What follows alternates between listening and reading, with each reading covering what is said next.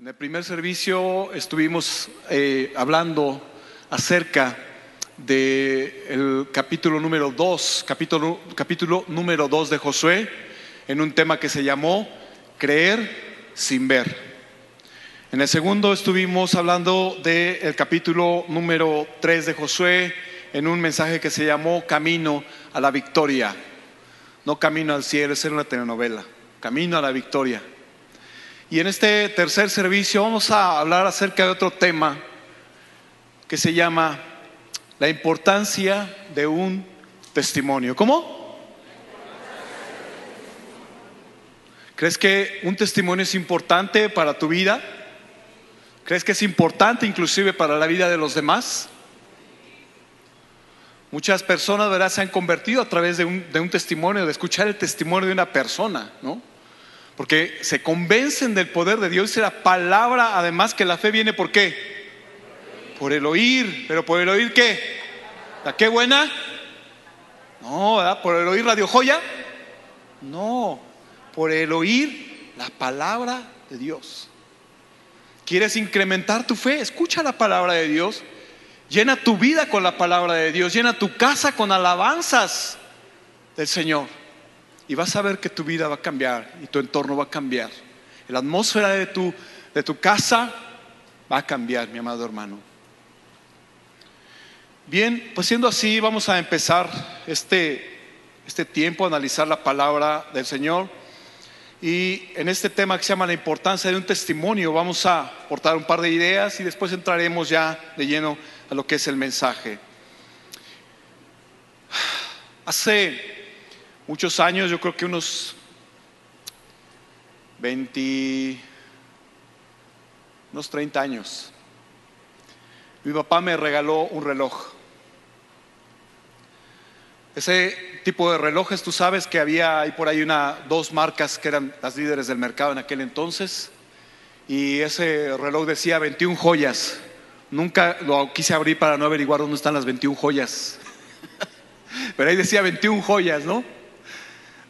Y entonces no hubo un speech, no hubo una ceremonia en la que mi padre me dijera, hijo, este reloj es para ti por tu buen comportamiento, porque a mis ojos has sido un hijo amado en el cual tengo contentamiento. No hubo ningún speech, no hubo nada, simple y sencillamente estábamos en la mesa, yo vi el reloj, me lo puse, me gustó y me dice mi papá, quédatelo. Y para él quizá no significó nada, pero para mí significó mucho. Era algo que yo tenía de mi padre. Y hoy en día, bueno, no hubo un abrazo tampoco. No hubo un vamos a brindar. No hubo nada. Simplemente me dijo, tómatelo, quédatelo. Y para él quizá no representó nada, pero para mí representó muchas cosas para mí ha representado ese regalo especial de parte de mi padre. Ese reloj, ahí, ahí está guardado. Ese reloj ni siquiera lo utilizo. ¿Por qué? Porque yo sé que es un regalo de mi padre. Y porque yo sé, cada vez que yo lo veo, yo, yo, yo regreso a ese momento especial que fue para mí, que marcó mi vida. Porque era un regalo de mi padre.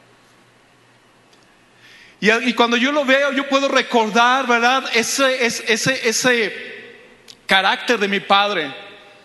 Un carácter osco, un carácter, eh, no, no, era de muchas palabras. De repente se ponía a platicar sus anécdotas y las recuerdo con cariño y lo extraño mucho a mi papá. Extraño pasar esos tiempos con él cuando veíamos el fútbol, su eterno Cruz Azul queriendo ser campeón. Es así yo le decía también, hermano. Yo nada me reía de él, ¿no? Y, me acuerdo que, yo le jugaba muchas bromas, ¿no? Era, entre él y yo éramos muy pesados, él y yo, para hacernos bromas, ¿no? Y me reía de sus corajes, ¿no? En fin, muchas cosas de lo que él significa para mí. Este, este reloj me da un testimonio, es un objeto que me da testimonio de él. ¿De quién fue? Cuando lo veo, indudablemente que recuerdo todo ello. Para mí marcó mi vida, aunque quizá para ustedes sea algo insignificante, ¿no? Un reloj. Meses antes de que mi suegra falleciera, mi suegra nos regaló una plantita de aguacate. Y yo me acuerdo que ella había lavado el, huesito, lo había lavado, lo había secado, lo puso en un este entre algodoncitos ahí para que empezara a crecer, salió la raíz y después nos lo llevó a la casa y dijo, este, toma para que tú lo siembres ahí en tu en tu casa tenemos, nos gustan mucho las macetas y, las, plantas, así que ahí lo, plantamos.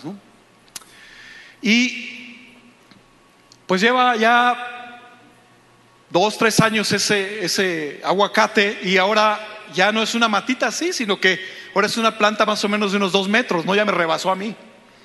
Pero no, da, no ha dado ese fruto, no ha dado fruto. Entonces, yo dije, una vez le dije a mi esposa, ¿sabes qué? No da fruto y de repente así como que las hojas se ponen así medio feas, así que si alguien sabe de aguacates, pues lo espero al final para que me dé una capacitación.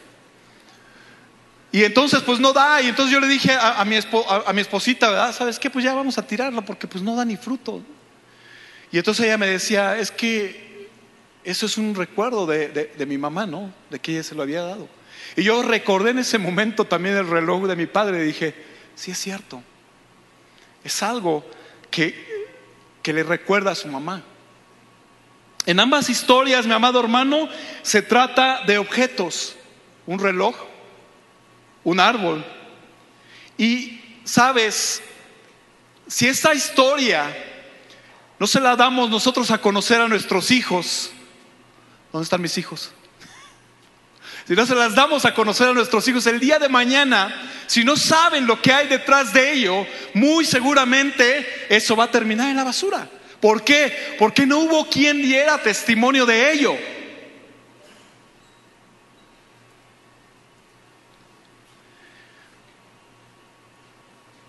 Seguramente al no estar nosotros eso lo tirarían, pero esto lo iba a hacer, el conocer esa historia los iba a hacer recapacitar en ello. Y aquí vemos qué importancia, mi amado hermano, tiene el que nuestros hijos sepan la historia que hay detrás de las cosas. Estas cosas van a traer relevancia en su mente y en su futuro, seguramente. De igual forma, hay cosas que marcan nuestra vida y que han dejado una huella indeleble en nuestros corazones, mi amado hermano. Como cristianos quizá tengamos la primera Biblia que, te regaló tu papá.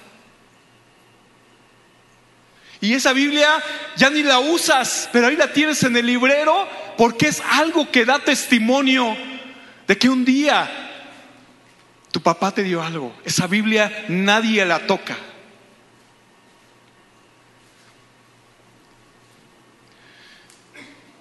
Y quizás no se trate de un objeto. A lo mejor se trata de una fecha. La fecha, el momento en que te encontraste con Dios. Ah, yo recuerdo ese eh, primero de febrero de 1980, cuando yo llegué a la iglesia y me metí y me rendí mi vida a Cristo. Y es una fecha. A mí no se me olvida, por ejemplo, el 17 de julio del 2020, ¿no? que fue cuando mi esposa estuvo a punto de partir con el Señor. Y yo sé que es una fecha memorable, que en esa fecha el Señor me recuerda que por misericordia a mí, el Señor me permitió seguir viviendo. Y yo no sé, hay fechas, hay marcas en tu vida, quizás una sanidad, quizás un milagro que el Señor hizo en tu vida. Pero eso es un testimonio viviente de, lo que tú viviste y que hoy das testimonio a tus hijos o puedes dar testimonio a tus hijos y a los que te rodean de lo que una vez el Señor hizo en tu vida. En este capítulo 4, mi amado hermano de Josué, vamos a estar viendo precisamente estas señales que Dios le pide al pueblo de Israel que coloque como un testimonio para generaciones futuras como señal de algo que Él hizo para salvar, para favorecer a su pueblo. Y con el afán de que cuando su pueblo, las generaciones futuras vieran esto, iban a preguntar qué pasó aquí y sus padres iban a dar testimonio de lo que había sucedido. Josué capítulo 4, versículo 1 dice, Cuando toda la gente hubo acabado de pasar el Jordán, Jehová habló a Josué diciendo, y esta parte, mi amado hermano, es importante resaltarla, porque cada vez que Josué hacía algo es porque lo había recibido de parte de Dios. Es decir, Josué no hablaba por sí mismo ni ejecutaba cosas que hubiesen nacido de su propio corazón, de su propia inspiración. Tú y yo, amado hermano, tenemos que aprender ello. Que lo que nosotros hablemos y ejecutemos no sea de nuestra propia inspiración, sino que venga de la inspiración de nuestro Señor.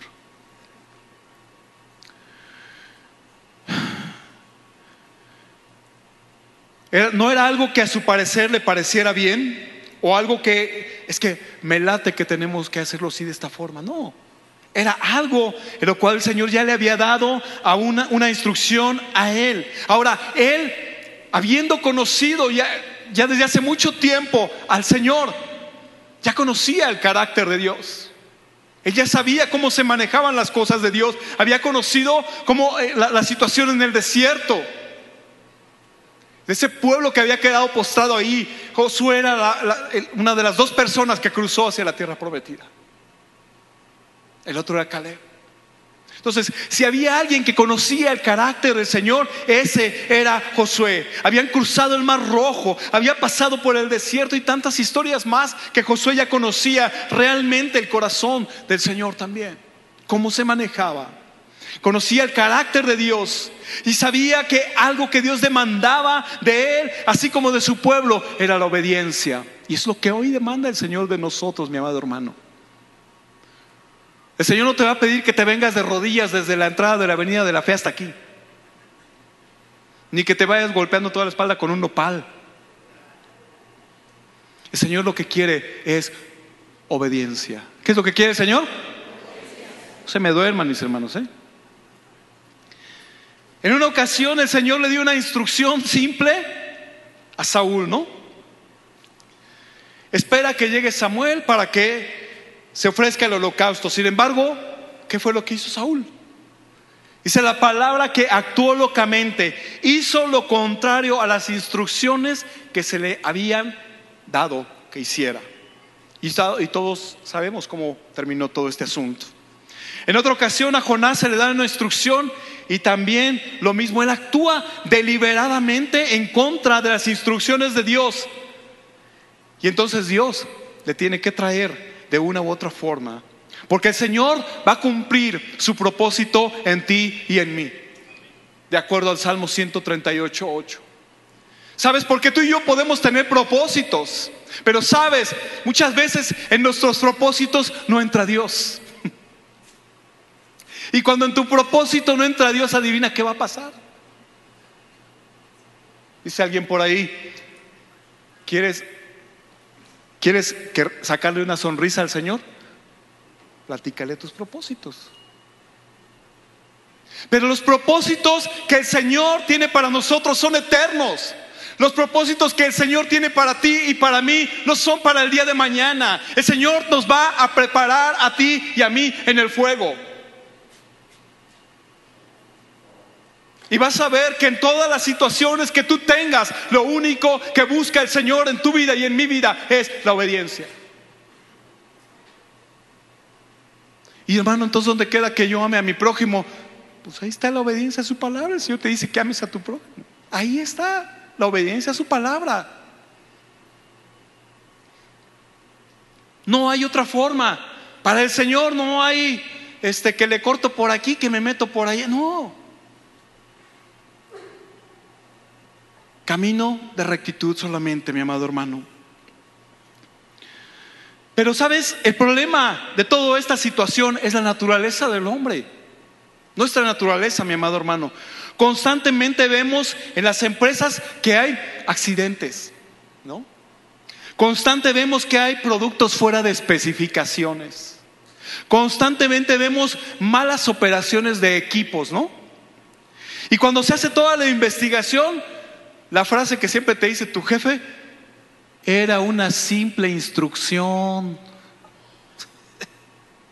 No puedes obedecer una simple instrucción, Gabriel. Es una de las más escuchadas en los centros de trabajo, mi amado hermano. Algunas veces porque no sabemos escuchar y otras porque realmente no es nuestro deseo escuchar. No sabemos escuchar porque está, acostumbramos muchas veces a sobrehablar encima de lo que está diciendo el otro, ¿no? Al pasar les decía acerca de mi familia, ¿no? Mi familia, este, tú piensas que se están peleando, pero no, estamos hablando. O sea, empieza, empieza a hablar uno y después el otro sube otros, otra rayita la voz, ¿no? Y entonces el otro sube otra rayita la voz y entonces sube y tal, parece que es una discusión y nadie nos escuchamos. Y así parece de repente, ¿no? El problema de la situación con nosotros es que no podemos comunicarnos. Hay una comunicación defectuosa. Y a veces cuando leemos la palabra también la queremos interpretar. ¿Cómo crees? A nuestra conveniencia, ¿no? No sabemos escuchar, pero tampoco, tampoco sabemos obedecer las instrucciones que el Señor nos está dando. Cuando tú vas a la peluquería, ¿no? Y de repente le dices, no, pues este, te, como sí, sí, como siempre. Y te dejan bien pelón, ¿no? Y ¿qué onda? Pues yo te dije, como siempre, ah, es que yo lo entendí para siempre. No, espérate, yo te dije como siempre, ¿no? Ya te dejaron todo pelón. De por sí que ya, pues, ¿De qué se ríen, hermanos? No les he dicho nada, ya están riendo. Me acuerdo cuando era chico me decía mi mamá, lávate tu carita y me lavaba mi carita. Y ahora me dicen, lávate tu cara y desde acá empiezo. Ya hasta acá termina la cara, ¿no? El problema, amado hermano, con nosotros es obedecer, es la obediencia a Dios. Conocemos la voluntad de Dios, pero no la queremos obedecer. Conocemos qué es lo que tenemos que hacer, pero no lo queremos hacer. Ya no digamos incluso también este, esta, situación en nuestros hijos. Un ejemplo, mi amado hermano lo daba en la mañana, son las tareas. No sé si te ha pasado, pero le dejan una tarea a tu hijo que tiene que hacer y tiene todo un mes. Y los últimos tres días, oye, ¿por qué no te has ido a dormir? No, es que tengo tarea. ¿Y cuándo te la dejaron? No, hace como un mes. Y ahí está el chamaco, hasta las 12, una de la mañana, terminando tareas, ¿no? Es muy interesante, mi amado hermano, cómo el capítulo comienza en el versículo 1. Habló Jehová a Josué diciendo. Habló Jehová a Josué diciendo. Y cuando el cruce, cuando el cruce del Jordán culmina en el versículo 15, si puedes abrir ahí tu Biblia, nuevamente la Biblia dice, luego Jehová habló a Josué diciendo. Sabes, mi amado hermano, tú y yo tenemos que entender que esto es un indicativo de que todo empieza y que todo termina con Dios.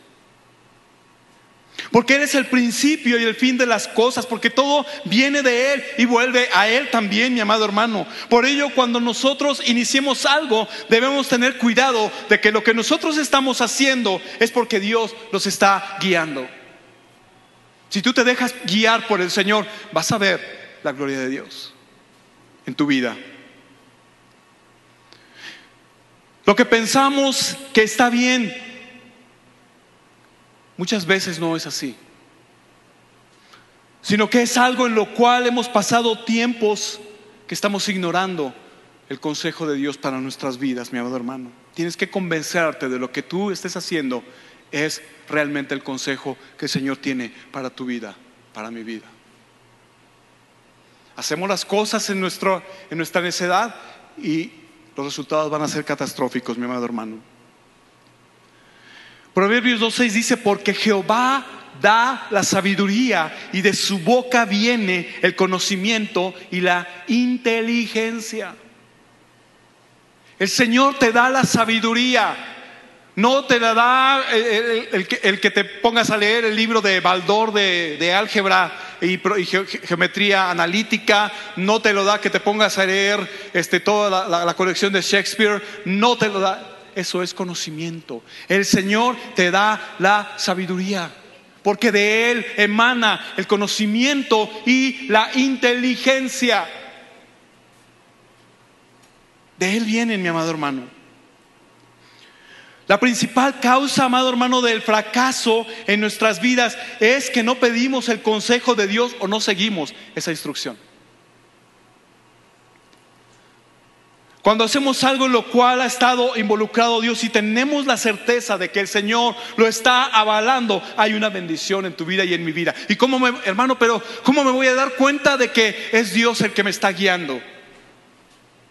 ¿Has estado orando?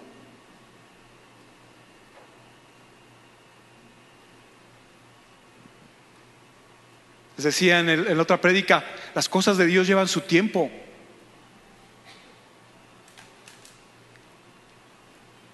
¿Tú crees que Moisés para ser utilizado fue que un día llegó y al otro día ya, estuvo en la San y ah, así, a ti te voy a usar? No, no, se llevó su tiempo. ¿Tú crees que José estuvo un día en la cárcel y al otro día ya, ah, sí, mira, ya resistió una noche, vámonos? No. Aleluya. A veces nos movemos en nuestras emociones. ¿Cuántas veces nos, decimos, es que hay un trabajo que me, está saliendo, ¿no? Y, hasta pensamos, no, es que ah, nos paramos el cuello, ¿no? Es que me llamaron porque ya quieren que me presente yo a trabajar con ellos la siguiente semana. Es que, no escuché a una persona que me dijo, es que me llegaron al precio. Ándale, pues, ¿no? De Jehová proviene la sabiduría, la inteligencia, amado hermano. Y toda esta gente de repente agarran y se van y, se apantallan porque les ofrecieron un buen sueldo. Ah, no, es que voy a ganar dos veces lo que yo ganaba aquí. Y se van y, a la vuelta de los, del tiempo, a veces ni siquiera son los años, a la vuelta de los meses, se dan cuenta que no era como ellos, como ellos creían. ¿Por qué? Porque no pusieron en manos de Dios lo que ellos querían hacer. Y entonces, ¿qué es lo que sucede? Que traes una, en lugar de bendición, una maldición para tu casa, para tu familia. Porque las compañías no te regalan el dinero. Hay un precio que tienes que pagar y al rato te das cuenta que ya no puedes salir temprano, que ya no puedes participar, ¿verdad? Tampoco en las actividades de la iglesia, que ya no tienes tiempo para tus hijos, que ya no tienes tiempo para estar con tu esposa, que ya no tienes tiempo para platicar y al rato ya no tienes ni siquiera tiempo para Dios.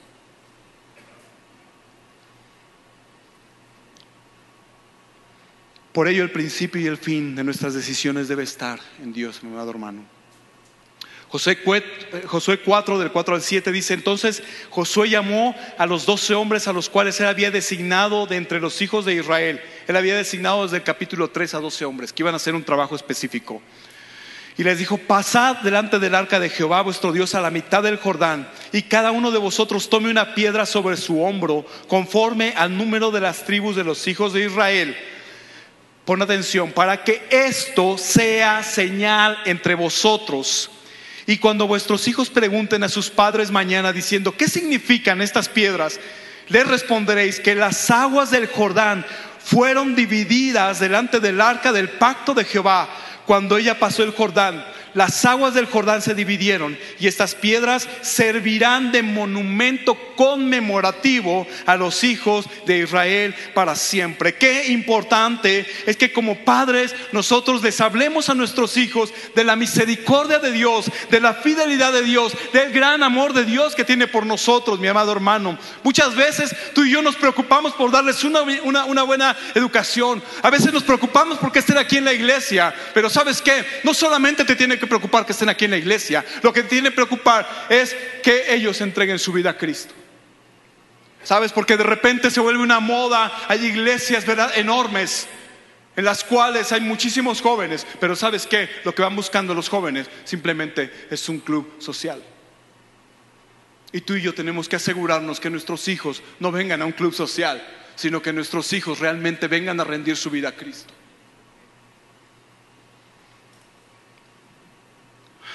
No basta con verlos en la iglesia, mi amado hermano. Pero realmente la parte por la que nosotros como padres debemos preocuparnos es por que tengan una relación con Dios, nuestros hijos, mi amado hermano. Deuteronomio 6, del 6 al 9.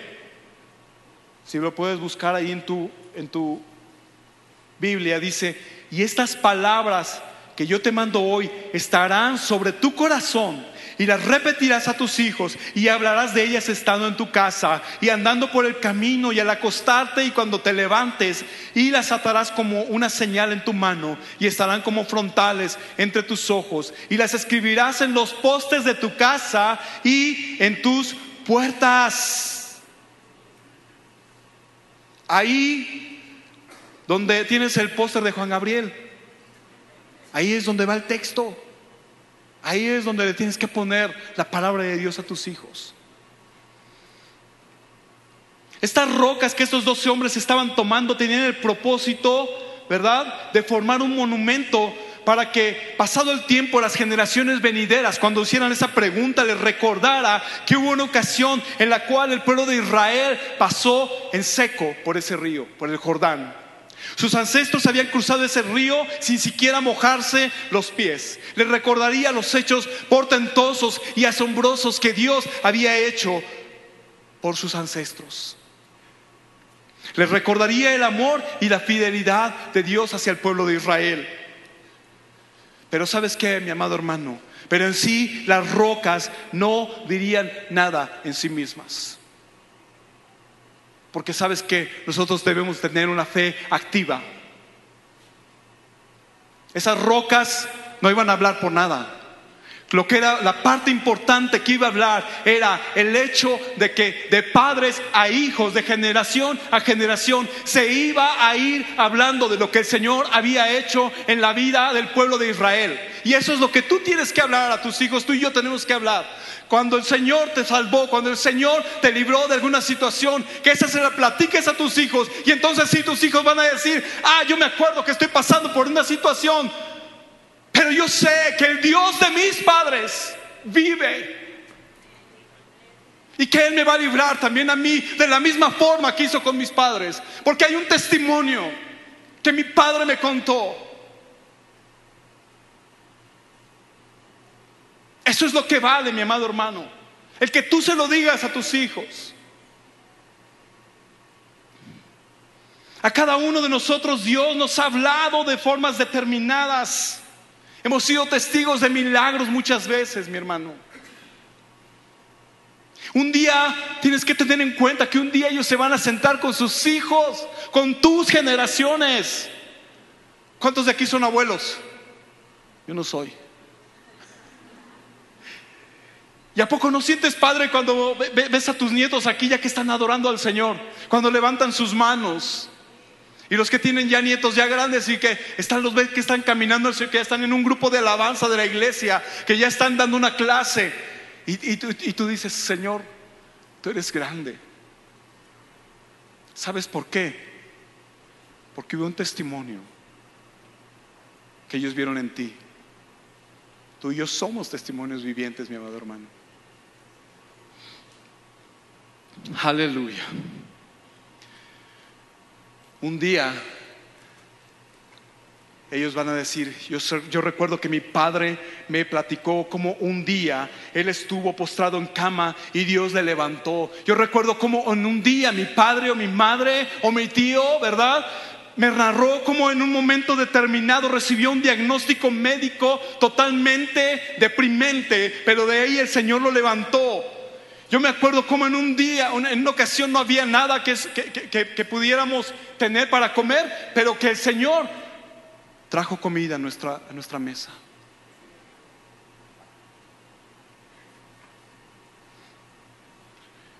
Sabes, yo recuerdo en una ocasión, yo creo que tendría unos ocho años.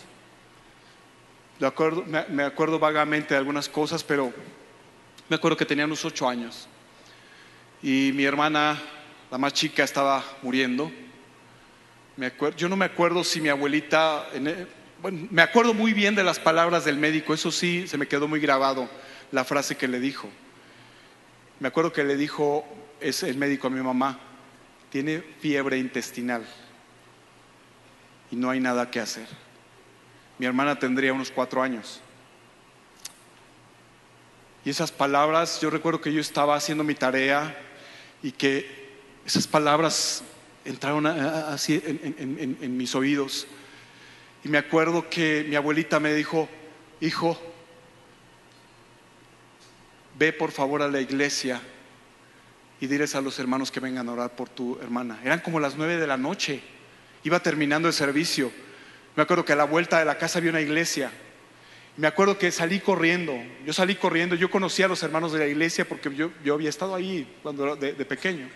Y me acuerdo que llegué y, y, me acuerdo como si fuera ayer, no, yo llegué y me acuerdo que le jalé el pantalón a alguien. Y le dije, hermano, que dice mi abuelita que si pueden ir a orar por mi hermana que se está muriendo. Ese día me acuerdo que los hermanos se movilizaron a mi casa y oraron por ella. Y mi hermana vive el día de hoy para la gloria de Cristo. Dáselo fuerte, dáselo fuerte.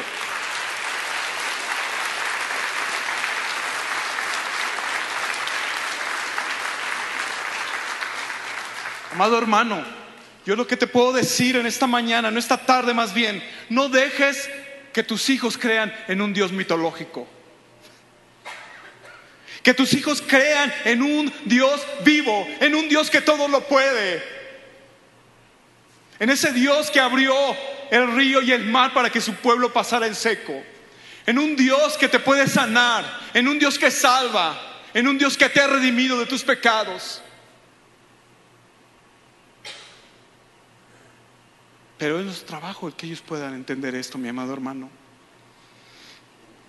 Jacob derramó aceite sobre una señal que él mismo erigió para recordar que en ese lugar Dios había hablado con él y que le había prometido que de él saldría una nación poderosa.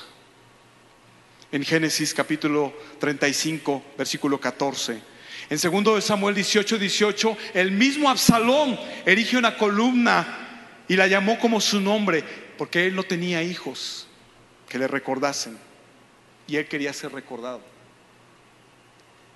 Pero qué triste, mi hermano, cuando nuestros hijos, como los, los del sacerdote Elí, que la palabra dice que los hijos de Elí eran hombres impíos que no tenían conocimiento de Jehová, en 1 Samuel 2.12.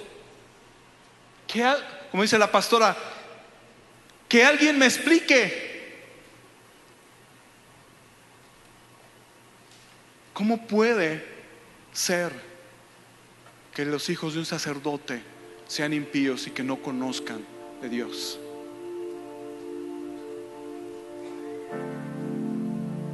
Mi hermano, no te ocupes tanto en otras cosas que a lo mejor no valen la pena, de tal forma que tú no les enseñes a tus hijos las maravillas que el Señor ha hecho.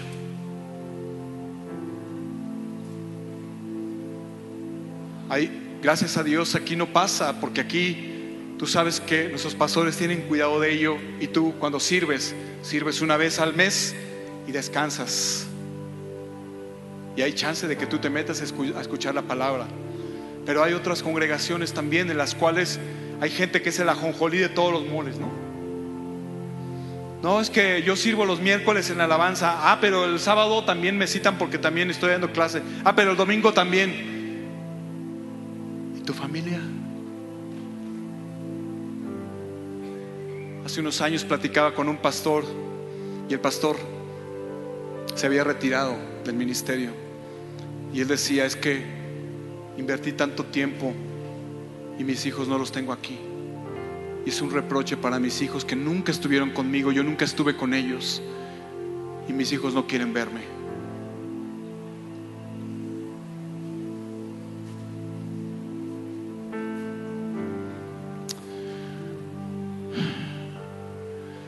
Escucha esto. Josué también levantó doce piedras, Josué 4.9.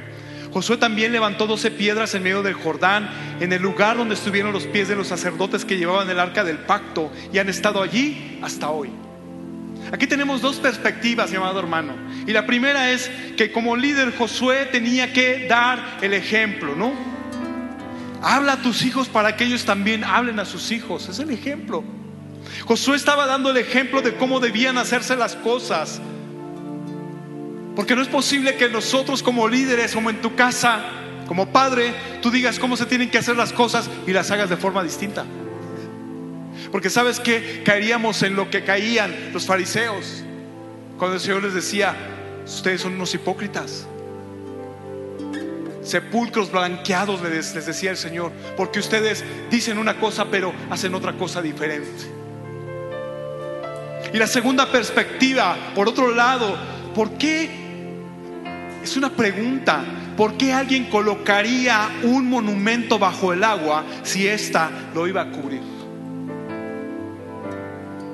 Porque ahí dice, ¿verdad? Josué también levantó 12 piedras en medio del Jordán, en el lugar donde estuvieron los pies de los sacerdotes que llevaban el arca del pacto. Si nadie lo iba a ver allí. Sabes, mi amado hermano, muchas veces nuestra, nuestra vida puede ir bien. Tu vida y mi vida puede ir bien. Las finanzas van bien, nuestros hijos van bien, todas las cosas van bien, el trabajo va bien, hemos sido bendecidos en todo. Pero ¿qué crees? Que te olvidaste de Dios. Y ahí es cuando el río se empieza a secar. ¿Y sabes qué pasa cuando ese río se iba a empezar a secar? Iba a dejar ver esas piedras que estaban ahí en medio. Y es el momento, mi amado hermano, en que tú y yo tenemos que voltear y ver las misericordias del Señor. Cuando ese río se empieza a secar, que no te alejes del Señor. Porque muchas veces cuando las cosas van bien no hay ningún problema. Cuando hay una cuenta en el banco que nos esté soportando, no hay ningún problema. Cuando tienes un auto, cuando tienes una casa y no pagas renta, cuando toda la economía va bien, cuando tus hijos piensas tú que van bien. Pero el río se empieza a secar y aparece ese testimonio. Y es el Señor que te dice, te has alejado de mí.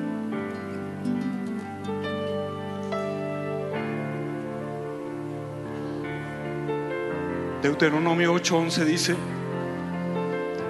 cuídate de no olvidarte de Jehová, tu Dios, para cumplir sus mandamientos, sus decretos y sus estatutos que yo te ordeno, te ordeno hoy.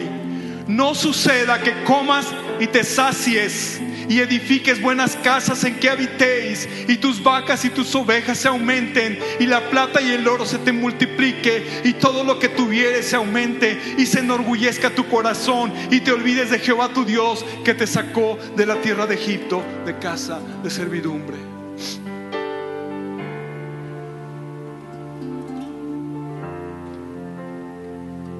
Tarde o temprano, mi amado hermano, cuando nos hemos alejado de Dios, ese río se empieza a secar dejando a ver ese monumento para que tú y yo nos acordemos de lo que hemos dejado de hacer. Sansón, Sansón, perdón, por mucho tiempo hizo lo que le plació. Por ahí del capítulo 14 y 16 de libros de jueces se menciona constantemente y el espíritu de Jehová vino sobre él y el espíritu de Jehová vino sobre Sansón y el espíritu de Jehová vino sobre él. Pero hay algo también ahí al final. Cuando él se enamora de Dalila, de Dalila, perdón, y él sigue coqueteando con el pecado. Y le dice a Dalila, Sansón, los filiseos sobre ti. Y Sansón dice en su corazón, esta vez voy a, salir como las otras veces. Pero dice la palabra que Sansón no sabía que Jehová ya se había apartado de él. Amado hermano, que eso no sucede en tu vida y en mi vida. Que tú creas que todas las puedes, que tú creas que todo ya está ganado y que no te esfuerces más por buscar de Dios y que no nos demos cuenta que el Espíritu de Dios ya se apartó de nosotros.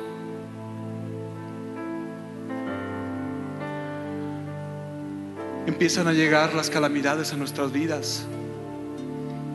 Y entonces viene a nuestra vida y a nuestra mente, ¿verdad? Esa frase inolvidable del hermano Juan Gabriel. Pero qué necesidad. ¿Para qué tanto problema? José 4:10 dice, y los sacerdotes que llevaban el arca se pararon en medio del Jordán hasta que se hizo todo lo que Jehová había, había, mandado a Josué que dijese al pueblo, conforme a todas las cosas que Moisés había mandado a Josué y el pueblo se dio prisa y pasó. ¿Cuánto habrán demorado en pasar, verdad, este más de un millón de personas por este río que se extendía a lo largo de 50 metros de ancho más o menos? No lo sé, 10, 12, 14, 15, 20 horas que estuvieron los sacerdotes ahí en medio. Hermano, como sacerdotes escogidos de Dios, debemos nosotros ser personas que desarrollemos una gran paciencia y que estemos en medio de ese río. ¿Sabes? Porque van a venir situaciones a tu vida y tienes que tener la paciencia para poder doblar tu rodilla y buscar de Dios. No nos cansemos de esperar, mi amado hermano. Los sacerdotes estuvieron por horas esperando. Pero ¿sabes qué es lo que pasa? Ellos estaban junto a la presencia del Señor que representaba el arca.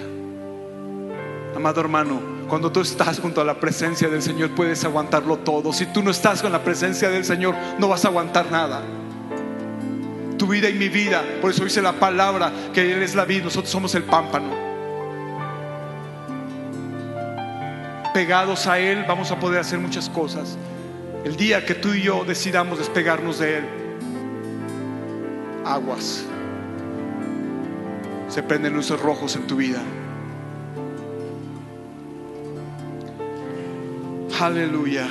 Tú y yo tenemos que aprender a dejarle el control y la autoridad al Señor. Aleluya. La palabra de Dios finaliza en José 4:20 al 24, como Josué erige en Gilgal también este otro monumento con las doce piedras. Y nuevamente podemos ver lo importante, amado hermano, de declarar a nuestros hijos lo que el Señor ha hecho en tu vida y en mi vida. Ponte de pie, amado hermano.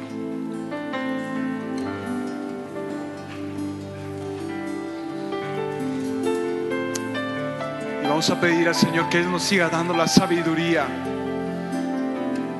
Y que podamos nosotros, mi amado hermano, hablarles a nuestros hijos de su palabra. De decirles que hay un Dios poderoso. Que el día en que ellos estén en algún problema, en alguna situación, no tienen que temer. Ellos tienen que estar al lado del Señor. Tú y yo podremos ayudarles, apoyarles el día que ellos ya no estén en casa. Pero ellos tienen que saber que se tienen que llegar a la presencia del Señor. Señor, en esta tarde estamos ante ti. Señor, para darte gracias, Dios mío, porque tú has sido bueno con nosotros. Señor, pero quizás en algún momento hemos fallado en nuestras vidas al no decirles a nuestros hijos, Señor, al no hablarles de ti, al no hablarles, Señor, de las maravillas que tú has hecho en nuestras vidas. Señor, Permite que nuestra boca se abra para nosotros declarar en la vida de nuestros hijos todas esas maravillas, Señor, que tú has hecho. Que nuestros hijos puedan creer que tú existes, que nuestros hijos puedan creer en el Dios verdadero, en el Dios vivo.